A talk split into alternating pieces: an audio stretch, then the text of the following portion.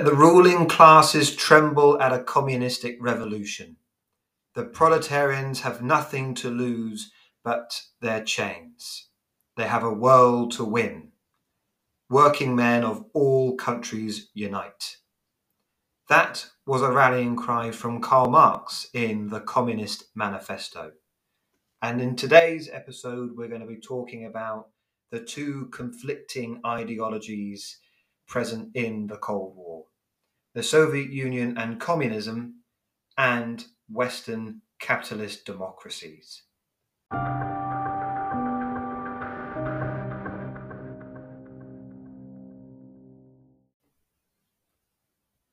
Russian Revolution of nineteen seventeen resulted in the creation of the first communist state in the world. But what do we mean by communism? Well, Karl Marx believed that capitalism led to the exploitation of the proletarian majority. By proletariat, we mean the workers. And the exploitation of the proletarian majority would be by the ruling bourgeoisie, the bourgeoisie being the people who own the means of production. That might be the factory, the mill, or the farmland. Karl Marx believed that the workers, or the proletariat, were alienated from their labour, alienated from their skills, and alienated from their fellow workers. They were alienated from their labour because they often made things that they would never be able to afford themselves. They were alienated from their skills because the mass production that was encouraged under capitalism didn't allow them to express themselves and use their skills fully. And they were alienated from their fellow workers because they were often made to compete against them. Now, Karl Marx also believed that history was a dialectic, that there were always two classes that competed against one another. In the Communist Manifesto, Karl Marx said, "The history of all hitherto existing society is a history of class struggles. Free man and slave, patrician and plebeian, lord and serf, guildmaster and journeyman, in a word, oppressor and oppressed, stood in constant opposition to one another, carried on an uninterrupted, now hidden, now open fight, that each time ended either in the revolutionary reconstitution of society at large or in the common ruin of the contending classes." So for Marx, he believed that history was always driven by this, com- this competition between the exploited and the exploiter. And under capitalism, the exploited was the proletariat, the worker, and the exploiter was the bourgeoisie, or the owners of the means of production. Now, eventually, this dialectic, this competition and this co- conflict between classes would inevitably lead to communism. There would be a violent revolution. Violent because the bourgeoisie would refuse to give up their power, and the proletariat would rise up once they were conscious of their oppression.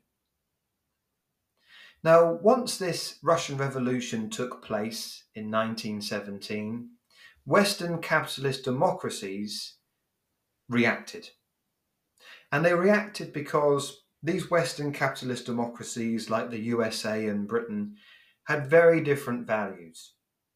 They believed in individual fundamental rights, that every citizen should have equal opportunities, but not necessarily equal outcomes. They would believe in a free market with competition, a free exchange of goods, minimal government intervention in the economy. And there'll be businesses that would compete, privately owned businesses that would compete. And this competition in Western capitalist democracies, they believe that this would benefit everyone, because any individual was free to join the competition if he or she so wished. So how do these two systems compare? Well, let us begin with the economic systems. Capitalist economies were run with limited government in mind, and the belief was that this would allow a free market system to flourish. Now, the way that goods were produced and priced and sold would be determined by this free market.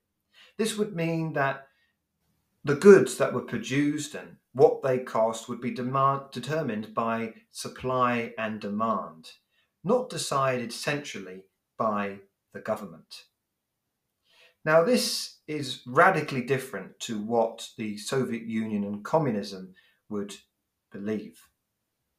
In these communist countries, um, property and the means of production would not belong to individuals and companies. In the communist economic system, the means of production, so the farm or the factory or the mill, and also the resources, would be owned and controlled by the government, and therefore, in their eyes, the public. In a communist system, there was no private property. The bourgeoisie would have been wiped out. There was no one there to own the means of production, no one to own private property, and the government would determine what goods were produced, who produced them, and who received them. Now let's talk about the different political systems in these two competing ideologies. In the U S and in its Western allies, they generally had representative governments. Now, in these democratic governments, they would usually consist of representatives who were chosen in free and fair elections by citizens who could choose representatives from multiple political parties formed by the people. Now, this contrasts with the Soviet Union and communism, because in the Soviet Union, it was a totalitarian dictatorship. Power was concentrated in the hands of a single dictator, and they were also the leaders of a single party, the Communist Party. In the Soviet Union, voters largely had no other option but to choose the candidate offered by the Communist Party. The last thing to compare is how these two conflicting ideologies and systems viewed individual rights. Well, in the U S, individual rights such as freedom of speech, freedom of the press, freedom of assembly and religion, and the protection of due process, fair trial, were guaranteed under the U S Constitution.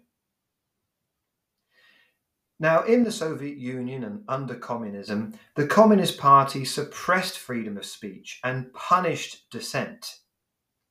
This would be best seen in the Great Purge under Joseph Stalin. Under Joseph Stalin, so concerned was he, so paranoid was he by real and imagined competition, that he would purge his own Communist Party. He would purge the Red Army, and he would purge his own secret police, the N K V D. At least seven hundred fifty thousand people would be executed, and more than a million sent to forced labour camps, the gulags, for perceived or actual opposition. Now, what does this mean in reality? We've talked about conflicting ideologies, but how would this work in reality? How would it manifest itself in reality? Well, soon after the Re- Russian Revolution of nineteen seventeen, the West and the Soviet Union would soon come into conflict. The Russian Civil War of nineteen eighteen to nineteen twenty-one would see the Reds, the communist Bolsheviks, compete against the whites, the anti-communist, anti-Bolsheviks. And the West, the U S A, Britain, France, and other European countries would support the whites, and try and roll back and stop communism in Russia taking hold. Now, of course, that will antagonize the Reds, it would antagonize communists and the Bolsheviks, the people who supported the revolution in Russia. But also soon after, well, actually around the same time as the Russian Revolution in nineteen seventeen, the leader of the Russian Revolution and the Soviet Union, Lenin, would actually pull Russia out of World War One. So not only did the West antagonize the Soviet Union by backing the Whites, but Lenin and the Soviet Union would antagonize the West by pulling Russia out of World War One and stop supporting the Allies and the United States and Britain. In nineteen nineteen, we saw the creation of the Comintern, and this was set up to help spread global revolution. Now, while this would be scrapped in nineteen forty-three in favour of communism in one country, the damage was already done. The West saw the Comintern as an acknowledgement that this would be a threat to the West, the threat to liberal democracy and capitalism and the West's way of life. In the very same year in America, we see the beginnings of something called the Red Scare. Now, in nineteen nineteen, we see the creation and the formation of an American communist society. And this would whip up anti-communist feeling. Suspected communists were deported, and by January nineteen twenty, six thousand suspected communists would either be arrested or imprisoned. So these are not even proven communists. Many years later, twenty years later, the West was able to pin down the Soviet Union as being this aggressor, as being this entity to fear, because in nineteen thirty-nine, the Nazi-Soviet Pact was signed. And this was a non-aggression pact between two dictators, Joseph Stalin and Adolf Hitler, the Soviet Union and Nazi Germany. And this only went to confirm to the West that this was a regime and an ideology to fear.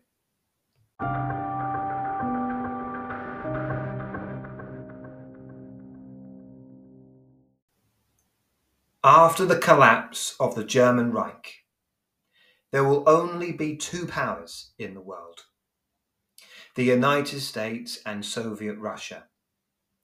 Through the laws of history and geographical position, these giants are destined to struggle with each other, either through war or through rivalry in economics and political ideas. That was an extract from Hitler's political testament, his final statement prepared the day before his suicide in nineteen forty-five. In this episode, we have looked at communism and we've looked at Western capitalist democracies. We have compared the economic systems, we've compared the political systems, and looked at what these two systems say about individual rights. But these conflicting ideologies would have real consequences for the Cold War, for U S, British and Soviet relations in nineteen forty-five. The Cold War would be a state of mutual hostility, distrust and rivalry between the U S and the Soviet Union.